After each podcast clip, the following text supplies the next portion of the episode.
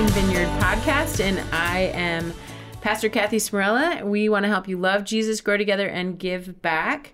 And I get to serve as your host today. I'm here with Pastor Abraham. Pastor Abraham is the founder of Christ for India. It's a national ministry with over 4,500 churches, and they have many children's homes and Bible schools, high schools, sewing institutes. And Pastor Abraham is here because we had last night Art for the Heart of India, and he came all the way here just for that event. And uh, as you can tell, it my voice is a little bit worn out from last night because it was so exciting.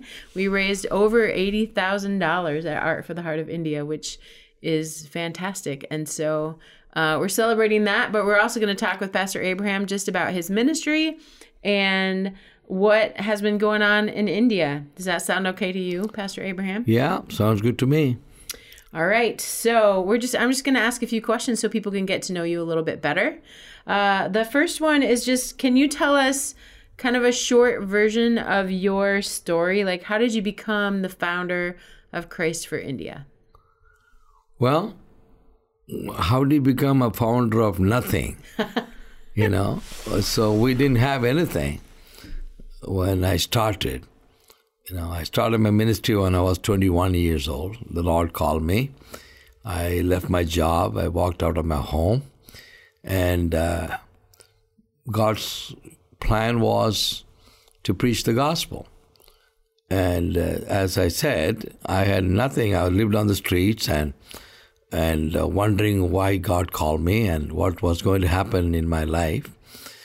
And uh, but God kept on telling me, "Your call is to evangelize the nation of India." Well, I did not realize the seriousness of that call because I did not know what the nation of India is all about. It's just not me.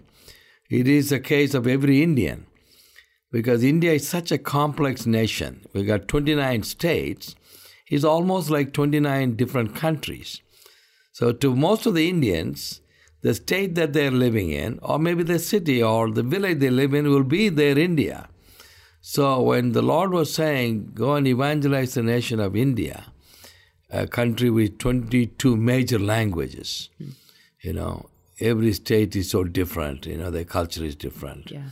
So that's where I started, and I didn't have anything. So I started with street meetings, you know, having, having open air meetings out on the street corners, and um, the Lord showed up. And people got saved, people got healed, incurable diseases like blind eyes open, wow. you know, lame walked, and and people came and gave their hearts to the Lord, and I baptized them, and later on I found out that was our first church, hmm. and uh, I moved on from there, and keep on doing what the Lord has called me to do, and that is how Christ for India was formed. And how long ago was that? That was in 1974. Okay. Yeah. That's fantastic. Uh, I know we went, a small team of us went to India last January, and uh, we weren't really sure if what we had heard that you had 4,500 churches and a bunch of orphanages and schools, we were like, how is this happening in the nation of India? So we went really to check it out and to see if all this was really happening, and it's really happening. Is that why you came? It's I part thought of- you came because you loved us. you came to check us out. We came to check you out because Oh we were amazed God. that God was doing all these things. And it was, and then, you know, we got to know you, and of course, we love you now. Oh, that's good. Yeah. Uh, so tell our Team Vineyard folks what's it like to be a Christian in the country of, of India? Well, you know, like India is not a Christian country to begin with, and India is totally against Christianity. So, like the people who got saved under my ministry and the people who got healed, whom I baptized, you have to realize that they can't go back to their homes. They just became a Christian. They are not acceptable in their home, in their family. Even the village will not accept them. So they will be kicked out of their homes. They will be kicked out of their villages. People will lose their jobs. In some cases, they have lost their lives. So that is a price that you pay to be a Christian in India. Hmm. And in spite of that, because they have experienced the power of the Lord Jesus Christ, they experience His love and His grace, they have decided to make the sacrifice. And they have decided to follow Him. And the good thing is, when you're making such a big, paying a big price to become a Christian, you will not go back that easy. Yeah. So that's a good thing. Well, that's a great. That's such a great point. That's such a because I was one of the things in my head was like, how do you find hope in the midst of that? How do you find hope in the midst of losing your family potentially, losing your job, losing the things that you know? How do you find hope in the midst of how do you as the founder, pastor, pastor of pastors, how do you help them give people hope in the midst of I, th- yeah, I think it's a good start for them, yeah. you know, because they have taken that step, finding hope in their life. So I don't need to do anything extra for that. They will not step out if they have not seen Christ in his, in his full form, hmm. With all his glory, with all his love and compassion. And they have made a choice. On one side, the security of the family, the, the village, and all that. On the other side, a real life, a life with peace and joy. And they chose to follow that path. So that's why, you know, we we don't see many backsliding in India. Hmm. You know, very rarely you see people, you know, going away from God. You know, once they have committed their life to Jesus Christ. Yeah. So Yeah, we probably need a little more of that. because I think we I feel like we see people backsliding way more often than we should or giving up on Jesus and that kind of thing. So uh so back to the ministry thing for a second. So you started churches. You have over 4500 churches, which is amazing to me. But then you have schools and you have orphanages and you have sewing centers. How did starting a church in India turn into all these other things too? Well, we don't have much time, right? Because every one of those things has a story in itself. Yeah. So the interesting thing is, when God called me for the ministry, I was absolutely convinced. My call is only to get people saved, get people healed, get them out of hell, take them to heaven. My job is done. Yeah. And I believe that with all my heart. So I remember coming to this country some years ago, and my friends who really, you know, were concerned and loving to me, they used to tell me, don't talk about those churches. Don't talk about asking for support for your pastors. Nobody cares. Mm. If you want some money, you talk about children. You talk about orphans. Bring some photographs of a tummy bulging kid, you know, half naked, so that will attract the, you know, the attention of the people, and you might raise money. So I used to tell them, well, that sounds good to me, but I don't have the heart to do these things because that's not my call. So if I raise money or not, I can't do anything that I don't believe that God has called me to. So I was evading and staying away from this for many, many years.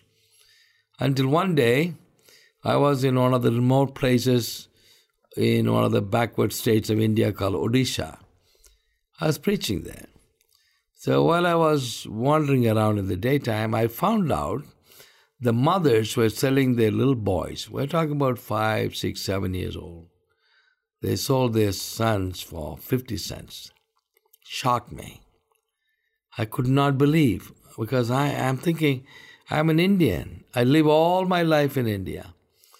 And this is my country. And how could this happen? And why are they doing this? Hmm. Then I found out that the highest starvation deaths were in that place. So the mothers not just selling ruthlessly, but they're trying to get rid of their children somewhere where they can find some food. And I'm thinking, what are they being sold? Then I followed the trail and then I found them in another state where they have been sold out for carpet factories. You know, if anybody knows anything about carpet, you need have small fingers to put knots on the carpet. So the more knots per square inch, the more expensive the carpet will become. So they were using these little kids, and I could not be, you won't believe me if I say that these kids were put to work for 16 hours a day, from 6 o'clock in the morning till 10 o'clock at night. I said, God, this is not right. This is not right. And the Lord said, to me, okay, give them a home. So I went back to those families. I said to them, don't sell your children, I'll have them. So in one day, I took 29 boys and I didn't know where to take them, so I took them to the small, tiny little uh, church, you know, a thatched roof. I said This is your home, but I promise you, you won't starve. So that was my first orphanage. Yeah. And then in another place, I found the girls living off the streets in front of the shops in the middle of the night, raped repeatedly by those men because they've been kicked out of their homes. God spoke to me again take them out, give them a home. So that became our girls' orphanage. Yeah. One by one, and today we have got 17 orphanages in different parts of India, and we are looking after more than 400 orphan children that the Lord has given to us. So God kind of changed your call. Yeah, he said, or expanded it. Maybe if I would, you know, if I would make it say, I could have a joke. Uh, when the Lord was telling me, you know, I want you to take care of the kids. so I'm just telling God, well, no, that's not my call. what do you mean, take care of the kids? And uh, so then I realized. So one by one, everything, like the school was another story. You know, I, I never wanted to have schools. I never wanted to have anything except gospel, except starting churches. That is it. So this guy comes to me. This is one of the toughest areas where I started the church. My pastor over there is most of the time in the hospital, his arms broken, his legs broken, beaten up so badly, and that because a, he's a pastor. Because he's a Christian pastor working, okay, and the whole community is so hostile against him. So that is the background of this town. Yeah, this town is known for uh, uh, highway robberies and daylight murders. You know, the police will say if you're driving through the town, don't stop. Even if somebody is standing with a police uniform, don't stop. Wind your window up, lock your car, keep driving because you never know who is there trying to stop you. Right? So that yeah. is the background. And this guy comes to me and he says, I want you to start a mission school in my area. You know, in India, the people, the Hindus, others call the Christian school as mission school because of the background of the British yeah. influence.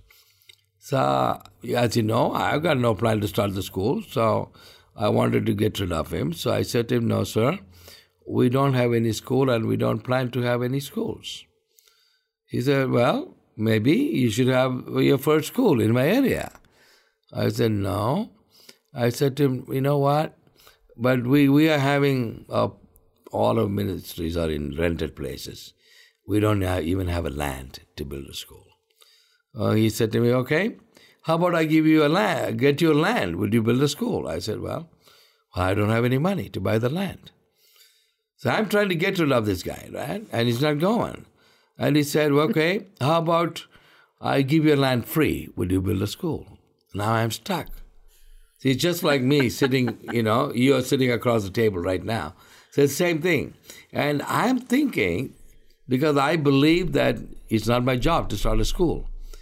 And one guy is offering me a land free, and I'm thinking he's distracting me from my call. And I'm thinking it is from the devil.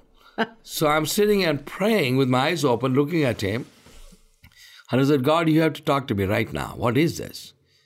Why is this Hindu man is offering me a land free to build a Christian school? Why? You have to speak to me. So, because I'm looking at him, not answering him, he must have thought that his offer was not good enough. So he looks at me and he said, Well, how about this offer? He said, You promised me to build a school in my area. And he said, I will give you a land free for the school, and then I will give you another land free for you to build your church. What do you think? I said, Okay. Offer accepted because I'm thinking definitely the devil will not be offering a land free for building a church. I would think not. So that is how the school minister. Now today we got about seven schools. We're starting in the eighth school now. So we got more than 3,000 kids. And I think you were there. You came Yeah. and visited our school, right? We did, yeah. And we wanted to give the best to the children of the villages. And uh, seeing many of them, you know, like, you know, we have been running the school for many years, and our kids have graduated. You know, they, they never even wanted to go to school in the first place. Their parents didn't want them to go to school. We insisted, we dragged them out of the house. We convinced the parents. And now some of them, you know, the other day they came, a boy comes and touches my feet. It's a kind of showing respect to the elders in Yeah. India. And uh, I said, Who are you? I said, Sir, I'm from uh, the school. I'm an ex student of the school. And so I said, What are you doing? He said, I've become a doctor. And another one I met some time later, and he said, I am a CPA. Another one, an engineer. And I'm standing there thinking, oh God, it's all worth it. You know, all worth it. So many challenges I have to go through. Yeah. Many times I thought I'm going to shut down the school because of the opposition from many people. But we wait through all those Yeah. and we are still there. So for us here at the Vineyard Church, listening to your story, listening to what God is telling you, what's the takeaway for us? Like how how can we take that and figure out what God would have us learn from you? Well, I, I, you know, I think that every one of us learn things in our own ways, in our own situations, right? Like we learn things according to India, Right. and whereas you will learn things according to your country. But I look at you, and I look at this church, that it's a God united relationship, and uh, I believe that in God's kingdom we are all one team. You know, I never believed in one man show. It is never Abraham's ministry. Yeah. You know, it is Christ for India. And that is a goal. We want the people of India to bow down to the Lordship of Jesus Christ. Our and our motto is India for Christ and Christ for India. So, and I believe that we can't achieve that goal if we don't work together. Yeah. God has put you in a country, very affluent, uh, so different to us. Somebody asked me the other day and said, uh, Are you angry looking at the sumptuousness and the luxury of this country? You know, the things that we have and you don't have? I said, Maybe a long time ago. But I said, No, not anymore, because I believed that the United States of America is in a position where you are so that you can support the ministry around the world. You know, when we, the Bible talks about giving, right? And of course, it says it is more blessed to give than to receive. But on the other hand, if there is somebody who want to give, there should be somebody to receive. Otherwise, why would you give? Right? And so we are at the receiving end. I don't like to be there, but I am there. But I think it is God's plan. And so it is just like a water. The water will not flow in a in a stagnant level ground. Right. There has to be a hills and a valley. So at this time, God has kept us at the receiving end, and God has kept you at the giving end. And when we work together, we will be able to reach the lost, the millions in the nation of India. I believe that with all my heart. Yeah. I do think though that you have things to give to us as well. I when I was in India and uh just talking especially to some of the women who if they become a Christian they're kicked out of their home. Maybe the men are too, but I was talking to women and uh they it's worth it anyway to follow Jesus. And so that's a really good challenge, witness, anything, even to someone like me. You know, I've given my life to Christ, but I'm not, my family still loves me. You know, I'm not kicked out of my house for that. I'm not persecuted for that. And in India, you can be persecuted for that. And so I think that's that example is the way you give to us to I don't know, to keep going, to to not give up. Uh yeah, I feel like you that's it's not just us giving to you, it's you giving to us and hearing your stories and knowing that uh following Jesus should be taken seriously. I don't know, does that make sense? Uh, it makes sense. It Yeah. does. It does. And uh, well, maybe that's what because we don't know what we are giving back to you. yeah, it's only some of that for only sure. you know. And uh, I think maybe our tenacity, our absolute dedication, and the willingness to sacrifice yeah. that may be the qualities that we have in our lives. Maybe because of the things that we don't have, you know, and uh, and still we love God, Yeah. and uh, we will not blame God because we don't have, you know, we are struggling, you Yeah. know. We are Christians still. There are people who don't have anything to eat, and still they love God. Right. And uh, so I think uh, that could be the qualities I believe that every Christian should have, Yeah. no matter which country you come from. Absolutely. Yeah, our dedication should be complete. Yeah. And nothing in this world, no circumstances, should shake it. And that's what I believe with all my heart. Yeah. Yeah, that's good. It's good for us to hear. So, what's the a different question? What's the biggest challenges that you face? Christ for India, uh, your churches, your pastors. What's the biggest challenge? You know, like we face a lot of persecutions at the moment. We lost a couple of pastors. Yeah, talk about what that looks like because I don't know that we really understand. When you say we face a lot of persecution, I don't know if we understand that. Well, it is not somebody saying a bad word. Like, it is not somebody sticking up the finger. Mm-hmm. That's not we talk about. pers- It is real. It is physical. You know, people have been beaten up mercilessly and threatened. And I said, people have been killed for being a Christian, for Yeah. being a pastor. Right? So that is the price that we pay. And uh, persecution is more rampant these days because we have a government which is not very favorable to Christianity. So, one of the important needs is prayer always. Because, like, pray for our security. You know, we want God's protection upon our lives, upon our children, uh, upon the families, the Christian family, not just the pastor and his family.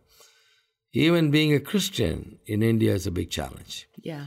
because uh, there are stories where they have come and burned down the whole village of Christians, whole village. You know, I've gone there to see those people. I still remember. And those women sitting there in front of this burned, you know, burned out thatch houses, sitting with the only sari that they were wearing, and and they knew that I was coming to visit. And I still remember they came and they're just rolling on the on the mud, crying, holding on to their little sari and saying, This is all we have. We lost everything. Hmm. You know, they lost they didn't have much, but they lost everything. Yeah. And only the thing, only the clothes that they were wearing. And the the challenge is I'm standing there and thinking, why? It's only because they belong to Jesus. Not because of anything that they have done wrong. No. They lost their home, they lost everything because they were followers of Jesus Christ. So we need prayers for our protection. The Lord will stand with us. And uh, we want to see a mighty move of God to take place in that country. I believe with all my heart that India will be saved one day. And that's my commitment. That's what I believe. Because there are multi millions of people in India have never heard the name of Jesus Christ even once. You know, you, you can't even believe that. Because when you're fighting over which translation of the Bible I should carry to the church today, So good. You know, whereas we, people don't even know what a Bible is. Yeah. People don't even know what Jesus means. You go to preach somewhere and they'll be saying, What, what, you're trying to sell something? What is Jesus? A medicine? Hmm. 2,000 years have passed by. Church is getting ready to go because Jesus is coming back. We're waiting for the second coming, whereas we don't understand that there are millions of people who don't even know about this first coming of Jesus Christ. Mm. I believe that people need the Lord. Yeah. People got to be saved. Yeah. And of course, as you all know, this is nothing new. We need finance to continue the ministry. We need help. You know, as I said earlier, when somebody gives, somebody to receive. And God has kept you in the place where you can give. And I believe the church in this country should be obedient to the call of God and being faithful stewards of God's money. And uh, when you do that, we will be able to reach the lost. Because many times our hands are tied up. I want to do much, much more than what I have done, Yeah. but not being able to. I always remember the story that I've heard during the Second World War when Winston Churchill, the Prime Minister of, of England, I heard that he was speaking to the people of America on the radio. He was a direct broadcast. And he was talking to the people of this country to help them because the war was at the final stage and they were struggling. And he was challenging this country to stand with them and support them. And this is how he finished his speech, which I will never forget. And he said like this Give us the tools, and we will finish the job. Hmm. And I want to repeat those words today. And I'm saying to all my friends, great Christians and pastors, and to the church, the Vineyard Church, I said, Would you give us the tools? We will finish the job. Yeah. That's good. That's good. Uh, one last question for you, Pastor Abraham. Uh, so this podcast is for our Team Vineyard members. They are there's about 600 Team Vineyard members. They're the ones who are in. You know, if you're a Team Vineyard member, you are coming to church regularly, you serve on a team, you give to the church. Uh, so they're in. They're our core of the Vineyard Church. And so, as a fellow Christian, not just a Christian in India, not just a ministry in India, but as a fellow follower of Jesus, what last word of encouragement do you have for them? I would say to your team, what they are doing is the bare minimum. Nobody should think they're doing God a favor. You know, are you a dedicated, committed Christian involved in in some kind of activities in the church? I believe that it is demanded of you. We don't have a choice. And I pray not just 600 people, every person in your church should be in that team. I think they should rise up to the situation saying, God has called us. We are not here to sit and heed the pew of the church, but we have to be a witness of Jesus Christ. And I want to say to everyone, good for you. You are doing great, but God is waiting for something much more from every one of you. And you can do it. And God will bless you. All right, Team Vineyard, that's a really good challenge. That's that you like laid it down right there, Pastor Abraham. That's awesome. So, Team Vineyard, uh, thanks for listening to the podcast. We will see you this weekend.